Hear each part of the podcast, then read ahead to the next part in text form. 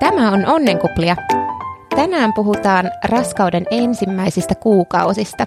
Tuosta ajasta, kun on itse jo plussannut, mutta vielä ei ole aktiivisia neuvolakäyntejä tai ensimmäistä ultraa. Vieraana on Tiina Kipinoinen, joka on erikoissairaanhoitaja sekä kätilö, ja pyörittää kaunis odotusta, joka on kätilön vastaanotto kaikille vauvaa odottaville ja vauvan kanssa ensihetkiä eläville perheille. Tervetuloa Tiina. Kiitos. Kertoisitko ensin hieman susta itsestäsi ja sun taustasta? Olen siis koulutukseltani kätilö. Kätilöopinnoista on jo yli 30 vuotta ja työuraan on mahtunut monenmoista äitien ja vauvojen kanssa. Synnytyssalia, lapsivuodeosastoa, vuosia olin myös lapsettomuusklinikalla töissä ja useamman vuoden Keskolassa ihan näiden kaikista pienimpien hoidossa. Tosi monipuolinen kokemus. Ja kaunis odotus, mitä kaunis odotus tekee? Kaunis odotus tekee kaikkia raskauden ajan ultraääniä.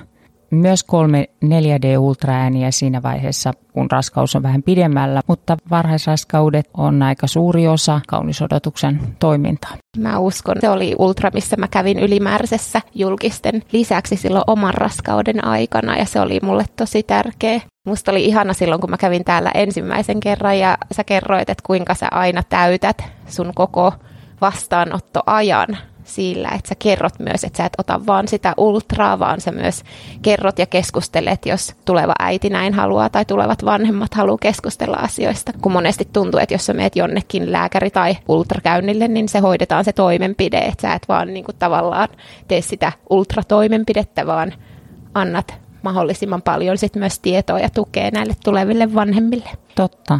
Tämä on, on ollut kaunisodotuksen johtoajatus tässä, että mä toivon, että jokainen kävijä saisi enemmän kuin mitä on osannut käynniltä odottaa ja lähtisi tyytyväisenä pois. Tiedon tarve on ihan eri raskauden vaiheissa todella suurta. Kyllä varmasti. Ja miten sun oma henkilökohtainen tausta, voisit sä vähän kertoa meille, koska mun mielestä siitä tulisi tehdä kokonainen podijakso, mutta... Niin, tosiaan olen viiden tyttären äiti, olin nuori, alle kaksikymppinen äiti ensimmäistä odottaessa ja koska ikäerot on suuret lapsilla, niin viimeisen kohdalla oli sitten hermoileva yli 40-vuotias äiti. Eli sillä tavalla on tullut näkemystä äitiysajasta monen ikäisenä omassakin elämässä. Ja varmasti on myös terveydenhuolto muuttunut paljon siinä aikana, kun olet odottanut ensimmäistä ja sitten viimeistä. Ihan valtavasti ensimmäistä odottaessa kunnallinen puoli tarjosi paljon enemmän tavallaan tukea. Tosin ultraääniä ei silloin ollut kuin se yksi. Tällaista niskaturotusultraa ei ollut olemassakaan silloin vielä, mutta jotenkin tuntuu, että sairaalassa oltiin viikko synnytyksen jälkeen, eli se sellainen huolenpito oli parempaa, nettiä ei luettu, vaan, vaan kaikki saatiin niin kuin vuorovaikutuksessa. Kuulostaa tosi hyvältä ja ehkä paljon paremmalta kuin mitä nyt musta ainakin tuntui oman raskauden aikana vielä kun odotin ensimmäistä, että sitä tukea ei saanut sieltä julkiselta puolelta, että se oli ennemminkin mittaamista ja painon ja verenpaineen tsekkaamista, mutta ei niinkään sitä tietoa ja tukea siihen raskauteen ja odotukseen. Mutta lähdetäänkö keskustelemaan noista kysymyksistä, mitä on tullut? Eli ensimmäisenä sellainen, että miten ne raskausviikot menevätkään. Eli moni on tästä tosi sekaisin, että raskausviikko 1 on milloin ja onko tämä sama kuin RV1? Ja entä laskettu aika? Onko se raskausviikolla 40 eli RV40 vai miten nämä menee? Musta, mm. Mä muistan, että mä itsekin oli jotenkin aina sekaisin, että mikä se RV-raskausviikko nyt olikaan. Mm. Raskausviikot lasketaan edellisten kuukautisten ensimmäisestä päivästä. Silloinhan raskaus ei ole vielä alkanut, mutta koska sitä on vaikea ihan täsmällisesti tietää, niin on vaan päätetty, että raskaus aloitetaan edellisten kuukautisten ensimmäisestä päivästä ja lasketaan sen kestävän 40 viikkoa siitä eteenpäin. Varsinainen raskaushan on hedelmöityshetkestä silloin 38 viikkoa. Ja raskausviikko yksi olisi siis silloin, kun edelliset kuukautiset alkaa. Niin just, ja onko RV1 sama asia kuin silloin, kun alkaa raskausviikko yksi? Ulkomaiset appit usein käyttää sitä, että ollaan jollain viikolla, mutta meidän terveydenhuolto käyttää viikkoja, jotka on jo eletty plus päivät. Eli varsinaisesti koskaan ei käytetä raskausviikko yksi. Tosin siihen ei ole tarvettakaan, koska varsinainen hedelmöityskään ei ole silloin vielä tapahtunut, vaan hedelmöitys on tapahtunut vasta sitten, kun on kaksi plus jotain. Niin just. Tämä ehkä tekee sen sekoituksen mielessä, että jos ne esimerkiksi appit käyttää eri laskentatapaa kuin, kuin neuvolat. Kyllä, se on aika, aika sekoittavaa, että ollaan jollain viikolla. Silloin täytyy aina täsmentää se, että tarkoitatko nyt, että on kuusi plus jotain vai puhutko jo seitsemän plus jotain, että siihen saa aina vähän eri vastauksen. Entäs sitten milloin raskaustestin voi tehdä, eli milloin se näkyy viimeistään kotitesteissä? Raskaustestit on nykyään todella herkkiä ja usein ne näyttää positiivista jo viikko hedelmöityksen jälkeen, eli silloin kun raskaus on vasta kolme viikkoa. Se ei ole välttämättä näin, että se positiivista näyttää, mutta hyvin nopeasti. Silloin kaikilla käytännössä näyttää, kun seuraavien kuukautisten pitäisi alkaa. Miten sitten useampi mainitsi, että on tehnyt testejä, useita testejä pitkälle raskautta? Missä vaiheessa testien teko kannattaa lopettaa ja säästää rahat johonkin muuhun? Mä mietin vaan, että jos yksi testi maksaa 3-13 tekee ja joku tekee kahdeksan testiä, niin siitä tulee hinnaksi 25-100 euroa ja sillä pääsisi mahdollisesti jo alkuraskauden ultraan. Niin mm. missä vaiheessa voi ekanakin tulla alkuraskauden ultraan, mikä on niin se aikaisin vaihe, milloin nähdään, että siellä on kaikki hyvin ja mm. sikiö kasvaa. Usein vanhempia kiinnostaa nähdä se syke. Eli vauvan syke käynnistyy, kun hedelmöityksestä on 35 päivää. Korjaus 25 päivää. Ja, ja sehän on silloin mm, raskausviikko 5 plus 6. Niin aikaisin, wow. Kyllä, mutta koska ihan tarkalleen me ei tiedetä, alkaako raskaus juurikin silloin, vaikka tietäisi ovulaationkin, niin se ei aina hedelmöity silloin. Me ei olla koneita, vaan meidän elimistö toimii joskus vähän arvaamattomasti. Viimeistään sikiön syke nähdään, kun raskaus on 6 plus 3. Siinä on muutaman päivän varaa silloin siihenkin, että se ei olisikaan hedelmöittynyt ihan juuri ajateltuna päivänä niin matemaattista tämä ei kuitenkaan sitten tuolla kehon sisällä ole.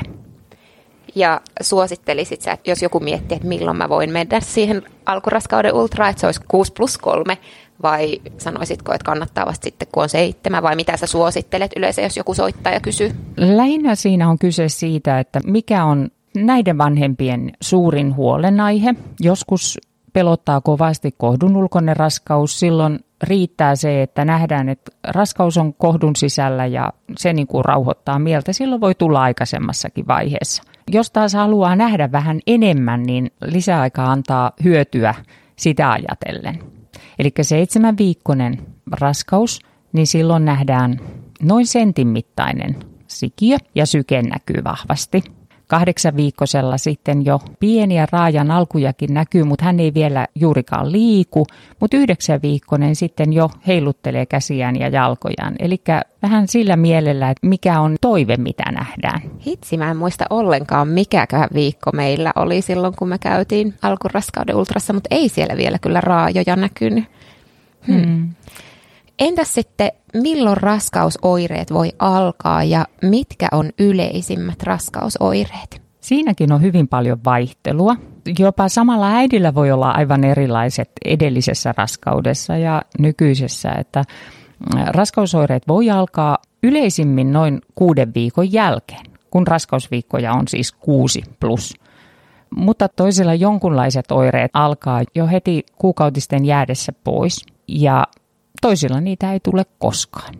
Entäs kuinka kauan alkuraskauden oireet normaalisti kestää, että mihin mennessä ne on yleensä melko varmasti poissa? Suurimmalla osalla oireet on väistynyt niskaturotusultraan mennessä, eli kun ensimmäinen kolmannes on ohi. Monet vanhemmat tulevat ultraan myös näiden kunnallisten ultrien välissä noin 15-16 viikon kohdalla, ja silloin lähes poikkeuksetta äidit vastaavat, että nyt on kyllä liiankin normaali olo, että kaikki alkuraskauden pahoinvoinnit on jo sivutettu ja ei ole väsymystäkään enää niin paljon ole.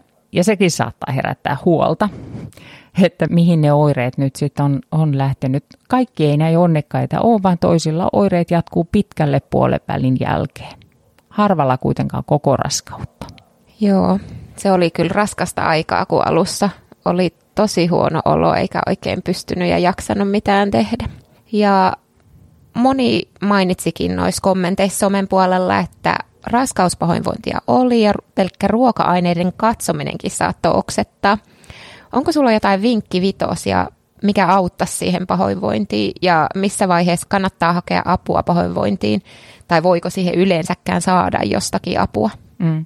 Raskauspahoinvointi on varmaan se eniten puhuttava raskausoire, ei toki ainoa, näitä on muitakin. Raskauspahoinvointiin yleensä auttaa syöminen. Tiheät pienet annokset, usein kylmää raikasta, mikä vaan maistuu.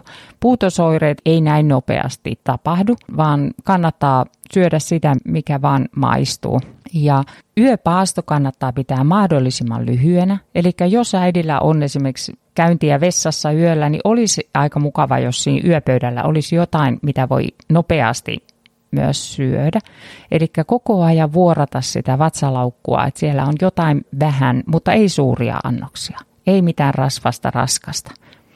Ja aamulla voi ottaa jo sängyssä maaten, jotain pientä suuhun ja jäädä vielä makoilemaan pariksi kymmeneksi minuutiksi niin, että ruokalle ehtii vatsalaukusta eteenpäin myös siirtyä. Se jo joillakin auttaa.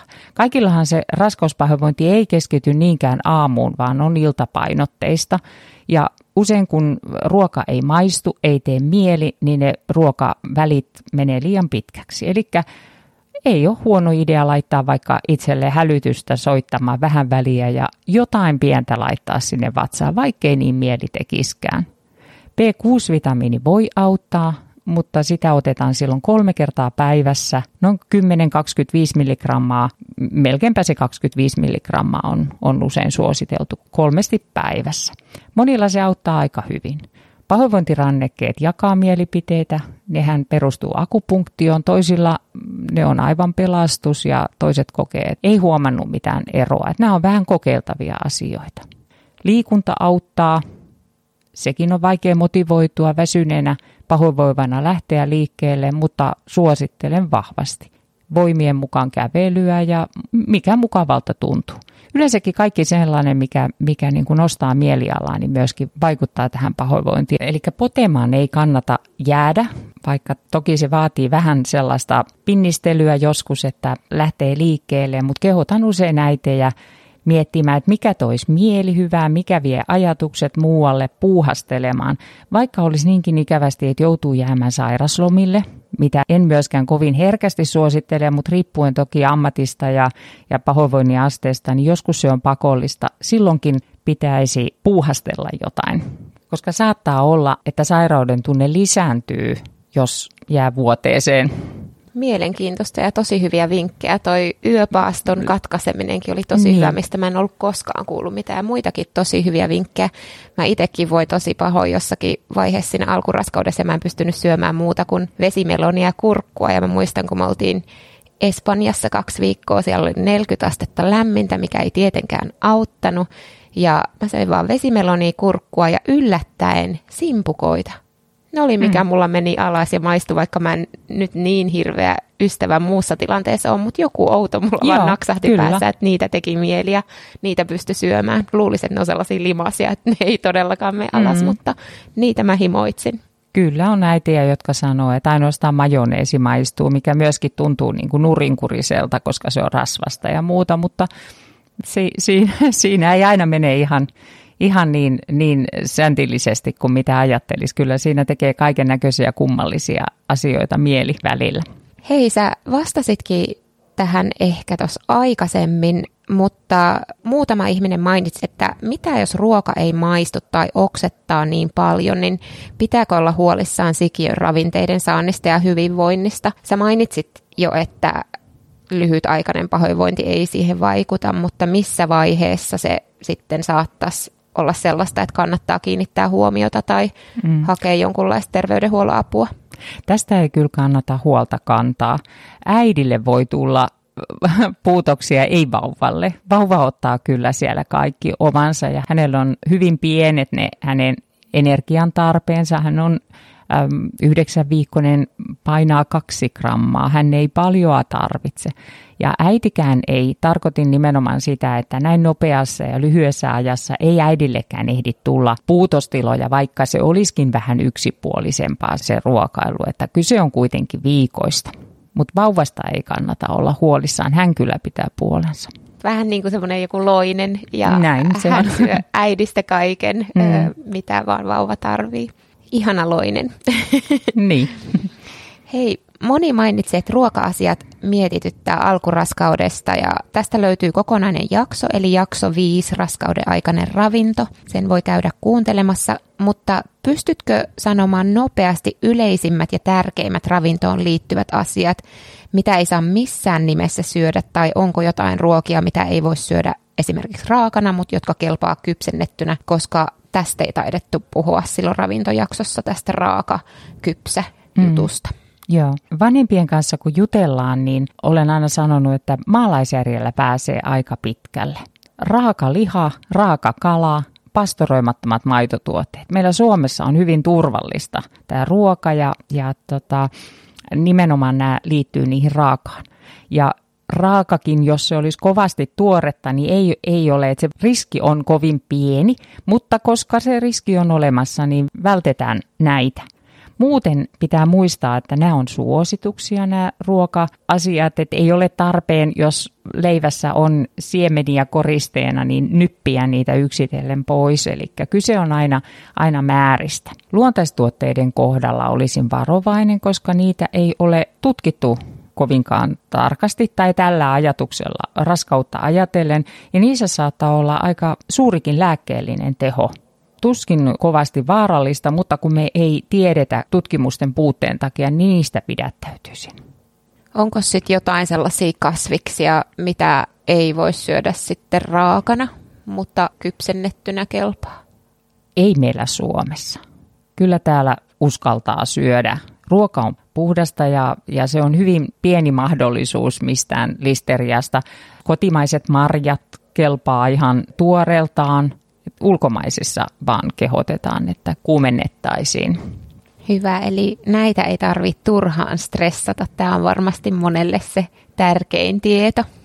Kyllä jo, ja, ja myöskin täytyy muistaa inkivääri esimerkiksi, mikä on kiellettyjen listalla, ei se tarkoita sitä, ettei lounasruokailussa uskalla ottaa, jos ei siinä ole tuoteselostusta saa käyttää vähän maalaisjärkeä näissä. Ne on suosituksia, ettei suurissa määrin käytettäisi. Toi inkivääri onkin itse asiassa hauska, koska silloin kun mä tulin raskaaksi, ähm, mä lähdin pian sen jälkeen työmatkalle Lontooseen ja mä kävin siellä usein ja monesti mä ostin mun kosmetiikat ja vitamiinit sieltä, koska ne oli huomattavasti edullisempia kuin täällä Suomessa ja mä oon siellä asunut, niin mä oon tottunut niitä käyttämään.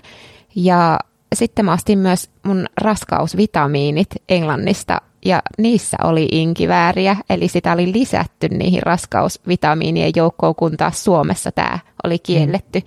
Niin tässä myöskin hauska juttu, että eri maissa Kyllä. eri asiat Kyllä. on kiellettyjä ja sallittuja. Mm. Meillä Suomessa on aika pitkä lista. Englannissa on käytetty inkivääriä raskauspahoinvoinnin estämiseen. Eli siellä raskaus paljastui lähipiirille, kun inkiväärikeksit ilmestyi äidin pöydälle. Hauska. Sulla oli kiva mm. noppitieto. Mm. Ja myöskin monet asiat on meillä kiellettyjä, mutta ei lähimaissakaan, ei edes Ruotsi, Tanska, Norja kiellä määrättyjä asioita. Eli suosituksia pitää noudattaa, mutta muistaa myös, että ne on suosituksia, ei ehdottomia kieltoja, mitkä vaikuttaisi esimerkiksi työpaikan lounasruokailuun. Hienoa, tosi hyvä tieto. Hei, miten yleistä sitten on verenvuoto? Kuinka yleistä on, että tulee semmoista pientä vuotoa, että onko se normaalia ja ok vai liittyykö siihen aina jotain tavallaan negatiivista tai riski keskenmenoa. Se varmaan on semmoinen ajatus, että silloin kun on raskaana, niin ei saa vuotaa yhtään verta. Mulla itselläni tuli just sillä Lontoon matkalla verenvuotoa ja mä sieltä sitten soittelin Suomeen neuvolaan ja eipä he siellä sitten mitään mulle sanoneet puhelimessa, mutta et tällaista varmaan moni pelkää. Mitä sä sanoisit? Totta.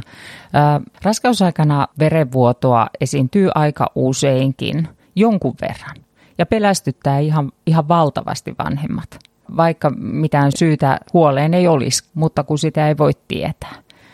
Verekkyys lisääntyy äidin elimistössä raskauden vuoksi ja monet sanoo esimerkiksi, että nenäverenvuodot on alkaneet, vaikka ei koskaan aikaisemmin olisi ollut tällaista. Eli kaikki limakalvot on aika vuotoherkät.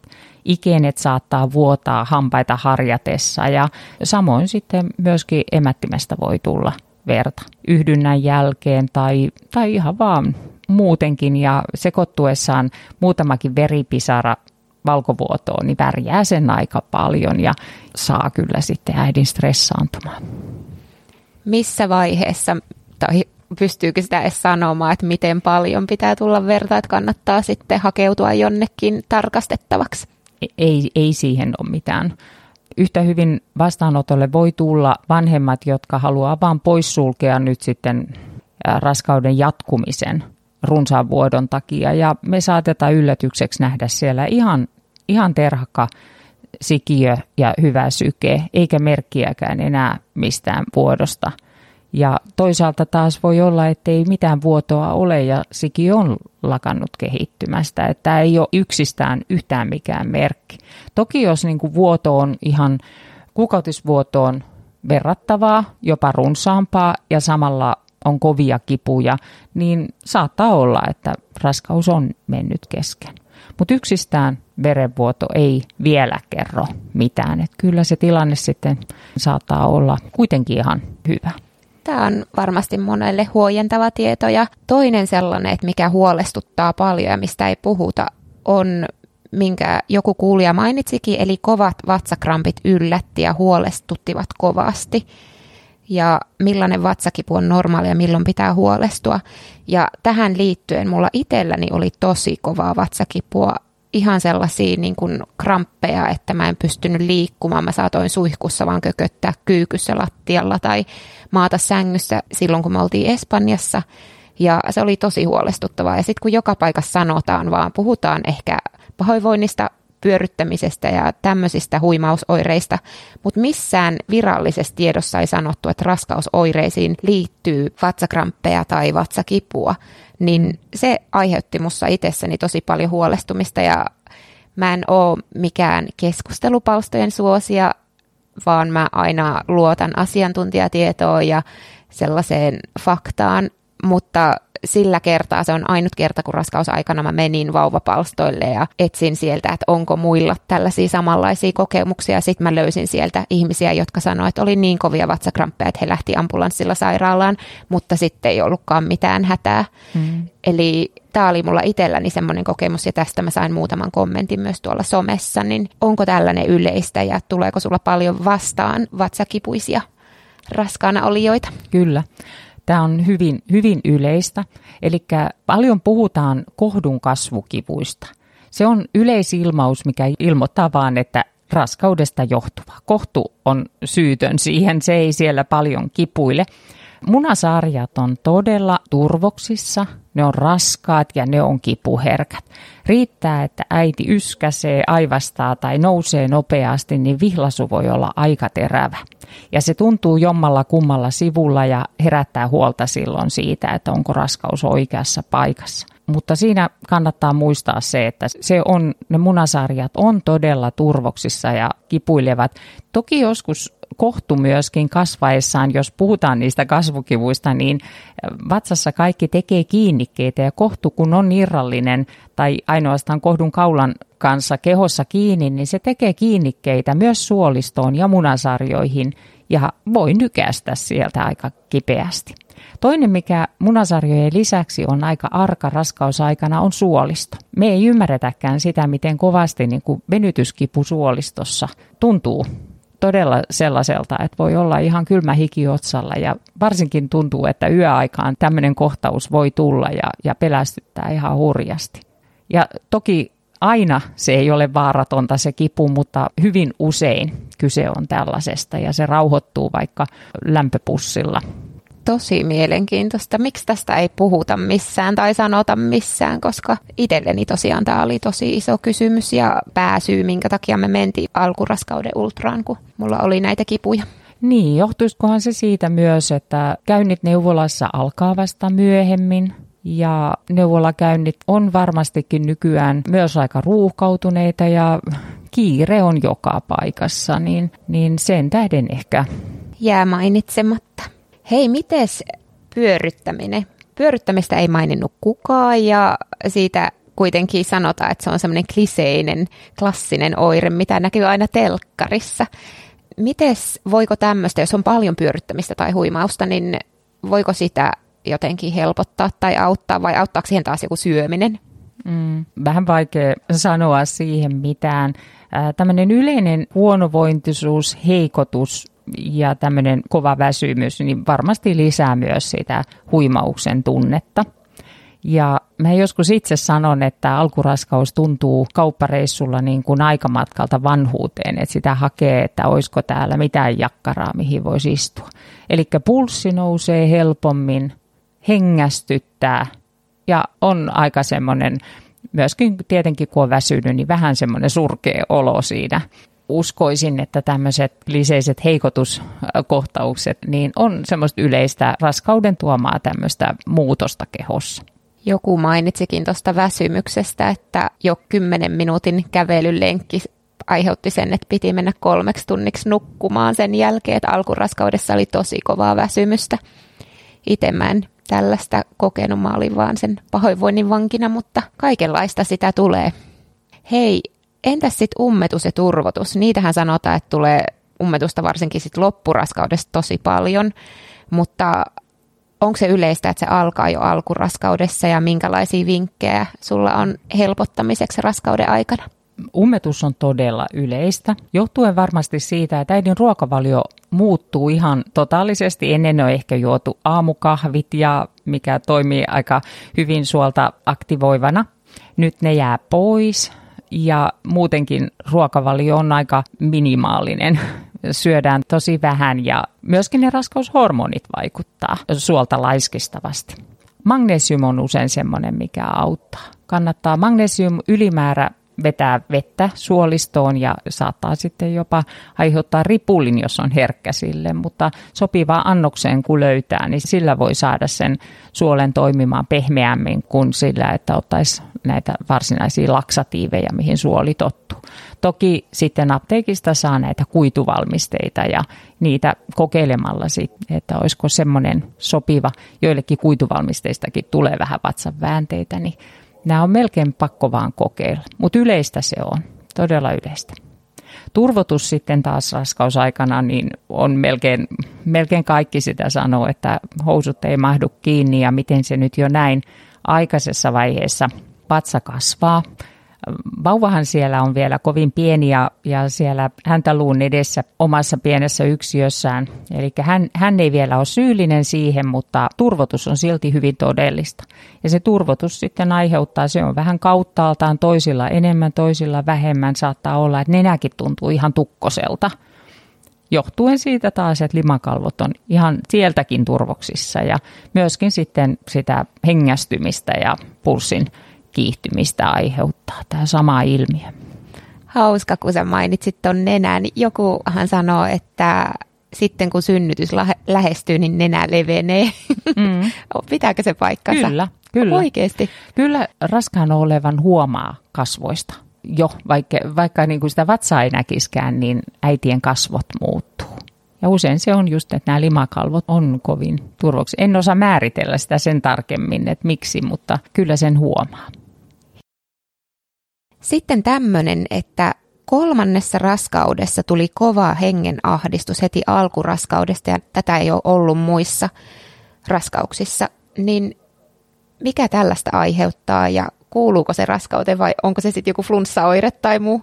Hyvin usein äidit mainitsee tämän tai jos kysyn, niin toteavat, että totta, tämä hengenahdistus on selkeästi lisääntynyt. Äidit sanoo, että kun 10 metriä kävelee, niin mä puuskutan jo ja minä olen sentään paljon treenannut ja mulla on hyvä kunto, että se hämmästyttää monta kertaa.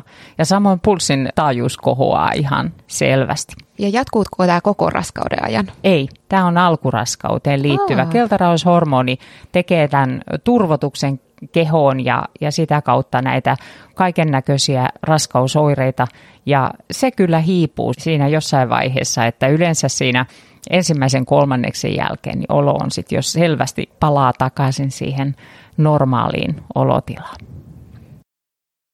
Sitten moni taas huolestuu, kun ei olekaan niitä fyysisiä oireita ja sitten pelkää tai pohtii sitä tosi kovasti onko sulla muuta sanottavaa kuin, että ole onnellinen? Näinhän se on.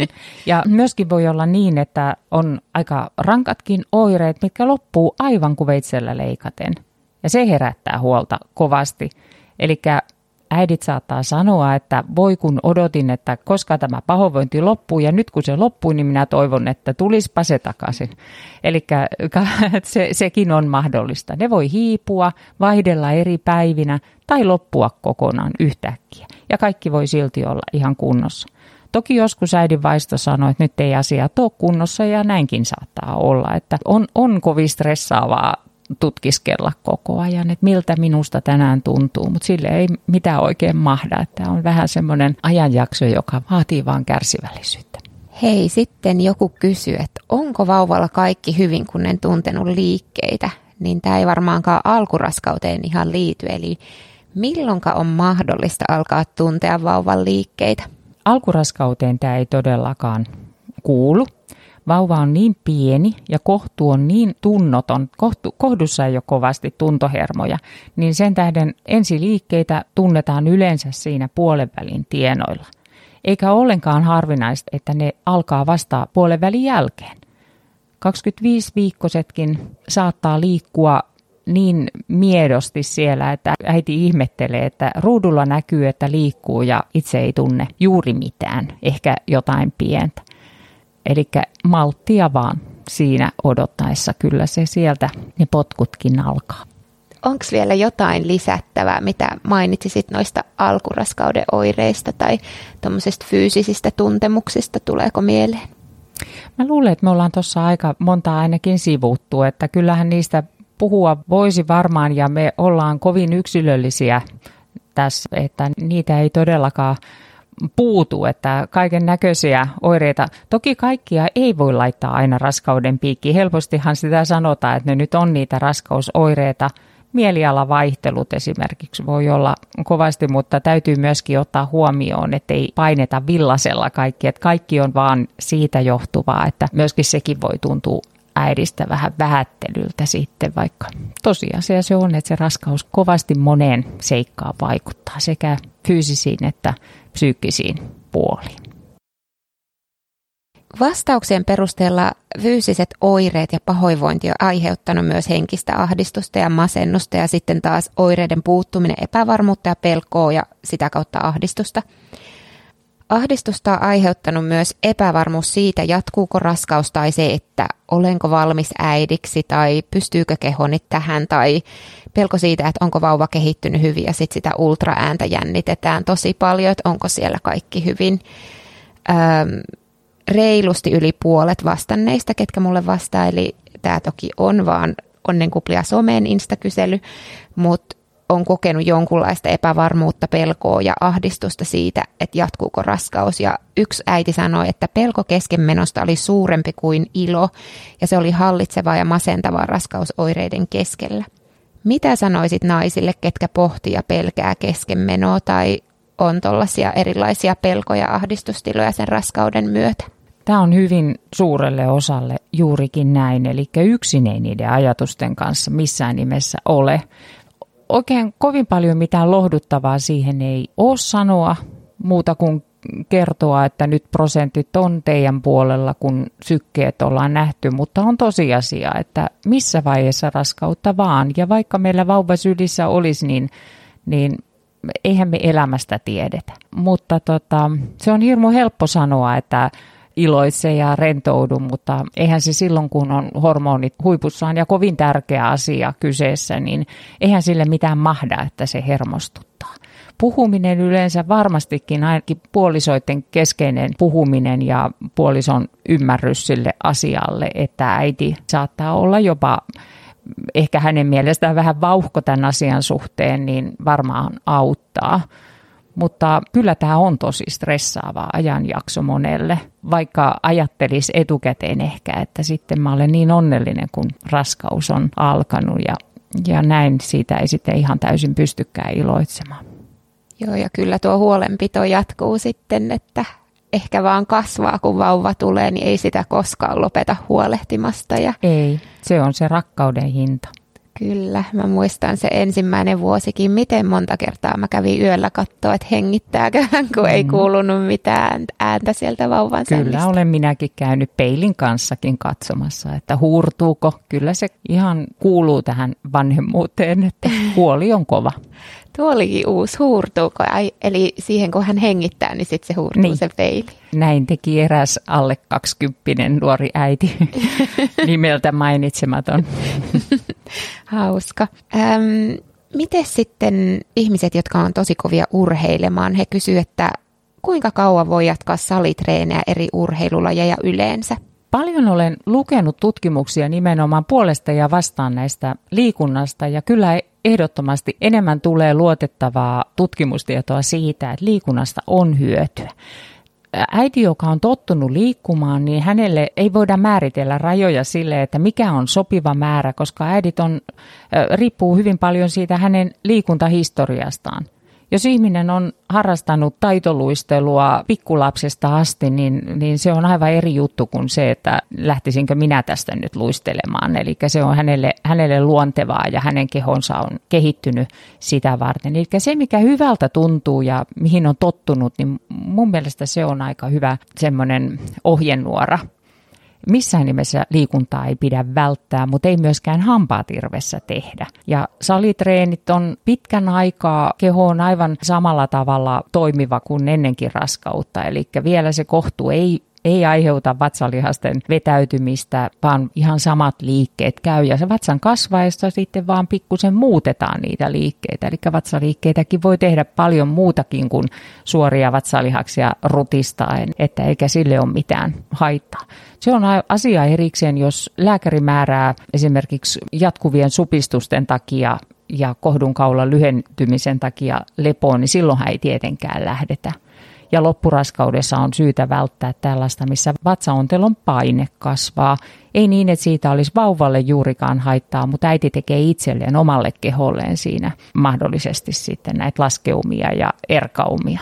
Hyvä, eli voitaisiin melkein sanoa, että alkuraskauden aikana ei tarvii vielä miettiä. Näin se on.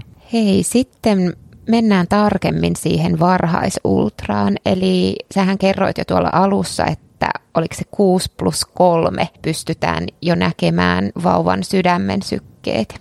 Sykkeet käynnistyy tosiaan silloin, kun hedelmöityksestä on 35 vuorokautta, mutta aina tosiaan siinä sit pieni vara kannattaa ottaa, niin siinä kuuden viikon tienoilla yleensä nähdään vauvan syke. Mitenkäs sitten, mä muistelen sellaista, että jos varhaisultrassa nähdään, että kaikki on hyvin ja sieltä löytyy syke, niin mitenkä paljon se vähensikään keskenmenon riskiä? Aika merkittävästi, koska suuri osa keskenmenoistahan on tuulimunaraskauksia tai tämmöisiä niin kutsuttuja kemiallisia raskauksia. Kaikista raskauksista lasketaan, että kesken menee jopa 25 prosenttia, mutta suurin osa tosiaan on tällaisia hyvin varhaisia, missä ei sikiö ole lähtenytkään kehittymään. Ja sen tähden, kun me nähdään siellä sykkeellinen sikiö, niin keskemenoriski tipahtaa sinne 10 prosenttia jopa alle. Ja sellaisena se oikeastaan siinä säilyykin sitten. Ja missä vaiheessa, oliko se kolme kuukautta, oliko siinä joku tietty viikko, milloin se keskenmenoriski sitten huomattavasti vähenee noin yleisesti sanottuna? Ei varsinaisesti ole mitään viikkoa. Eli kyllä se kaikki perustuu tähän, että tämä syke on tärkeää nähdä. Toki voi vielä olla, että sykkeellinenkin sikiö alkaa jätättää kasvussa ja se kasvu hiipuu ja silloin siellä on joku kehityshäiriö, että mikään varma tae se ei ole, että kun syke nähdään, niin nyt ei mitään pahaa enää pääse tapahtumaan, mutta selkeästi prosentit on se raskauden jatkumisen puolella. Osaatko sä sitten sanoa, että kenelle ja mihinkä voi mennä alkuraskauden ultra, eli täällähän tietenkin voi tulla esimerkiksi sinun luokse tänne kaunis odotukseen, mutta jos joku henkilö on esimerkiksi pienemmältä paikkakunnalta ja siellä ei ole vastaavaa kätilön vastaanottoa, niin löytyykö joka paikkakunnalta joku paikka, mihin pääsee varhaisraskauden ultraan? No suurimmat lääkäriasemat varmaankin tekee näitä.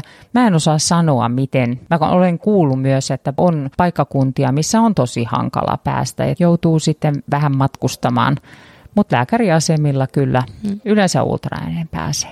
Onneksi alkuraskaudessa on vielä matkustaminen helppoa, niin sitten, että jos kovasti haluaa, niin pystyy vähän tekemään vaikka pikku viikonloppumatkan hyvälle ultralle. Hei, vähän semmoinen raskaampi kysymys, mutta millaista on kertoa, jos huomaat, että raskaus ei ole alkanut tai on lopettanut etenemisen?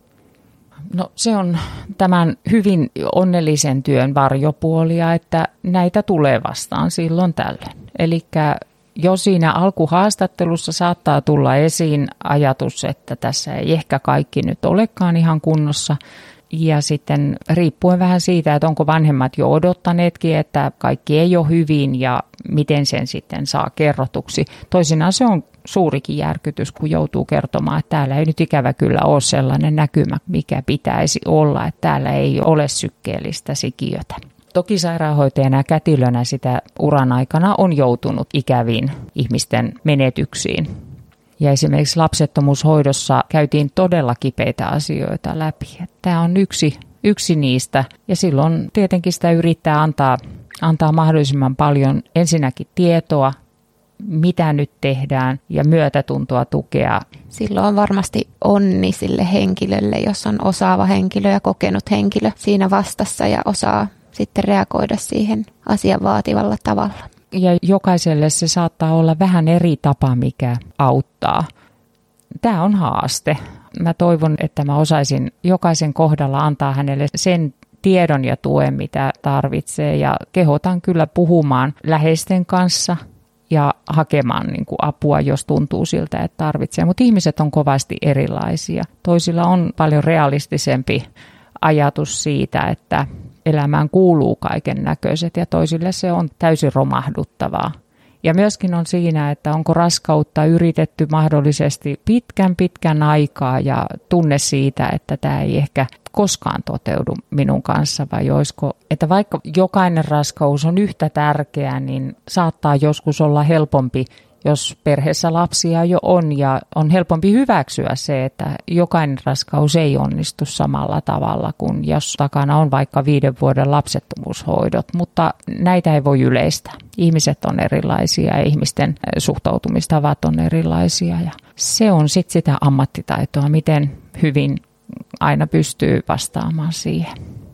Sitten vähän iloisempaa asian vai onko se kaikille iloinen? Eli millaista on kertoa jos näkyykin, että siellä on kaksoset. Tästä sen verran, että kun me käytiin alkuraskauden ultrassa, niin mähän pelkäsin sitä, että onko kaikki hyvin, koska mulla oli ollut niitä kipuja ja verenvuotoa. Ja mun mies taas oli ihan kauhuissa, että mitä jos siellä on kaksoset. Mm. Se on oikeastaan aika, aika hauska tilanne usein, kun itse näkee hyvin nopeasti, että täällä on kaksi ja vanhemmat ei välttämättä osaa havainnoida sitä kuvaa niin nopeasti ja kun sitä alkaa sieltä osoitella, niin, niin kyllähän siinä monenlaisia reaktioita tulee ja epäuskoa ja, ja puolisot, puolisot käyvät siinä asiaa eri tavoin läpi tai saattaa olla niinkin, että äiti onkin yksin vastaanotolla ja miettii, että mitenköhän tämä nyt kotona kerrotaan sitten. Useimmiten se on sellaista um, ilonsekaista, vähän ehkä kovasti hämmentävää usein sanon tuossa lähtiessä, että nyt varovasti tien yli, että keskittyminen on varmasti nyt siinä uutisessa, mikä on aika, aika suuri. Vitsi, mä haluaisin olla näkemässä niitä reaktioita. Tuli ihan tosi iso hymy korviin ja rupesi naurattaa, kun ajattelee kaikkea, mitä kuvittelee, että ihmiset reagoi. Hmm, kyllä se, kyllä se suuri, suurimmalle osalle on ehkä pikkusen jännittävä asia, mutta useimmille positiivinen. Kyllä, mä oon sanonut nyt, että olisi ollut hyvä, kun me olisi saatu kaksoset, niin sitten olisi kerralla saatu sisarukset. Hyvä. Tähän loppuun voisit sä kertoa, että mitä sä yleensä sanot kaikille alkuraskauden aikana vastaanotolla käyneille, tai onko joku sellainen yleinen juttu, miten sä ohjeistat tai mitä sä toivotat tuleville vanhemmille?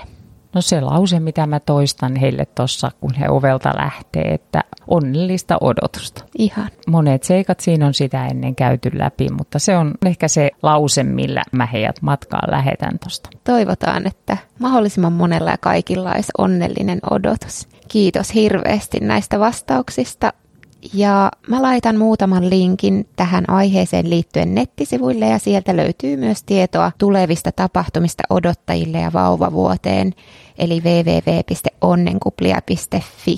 Ja myöskin Kaunis odotuksen sivuille löytyy linkki sieltä Onnenkuplia-sivuilta, niin helposti löytyy, jos nimi unohtuu. Ja kannattaa seurata Onnenkuplia myös somessa, missä voit vaikuttaa tuleviin jaksoihin ja niiden sisältöön. Kiitos Tiina ihan hirveästi, että olit vieraana. Kiitos. Tämä oli oikein mukavaa. Ja kiitos sinulle, että kuuntelit.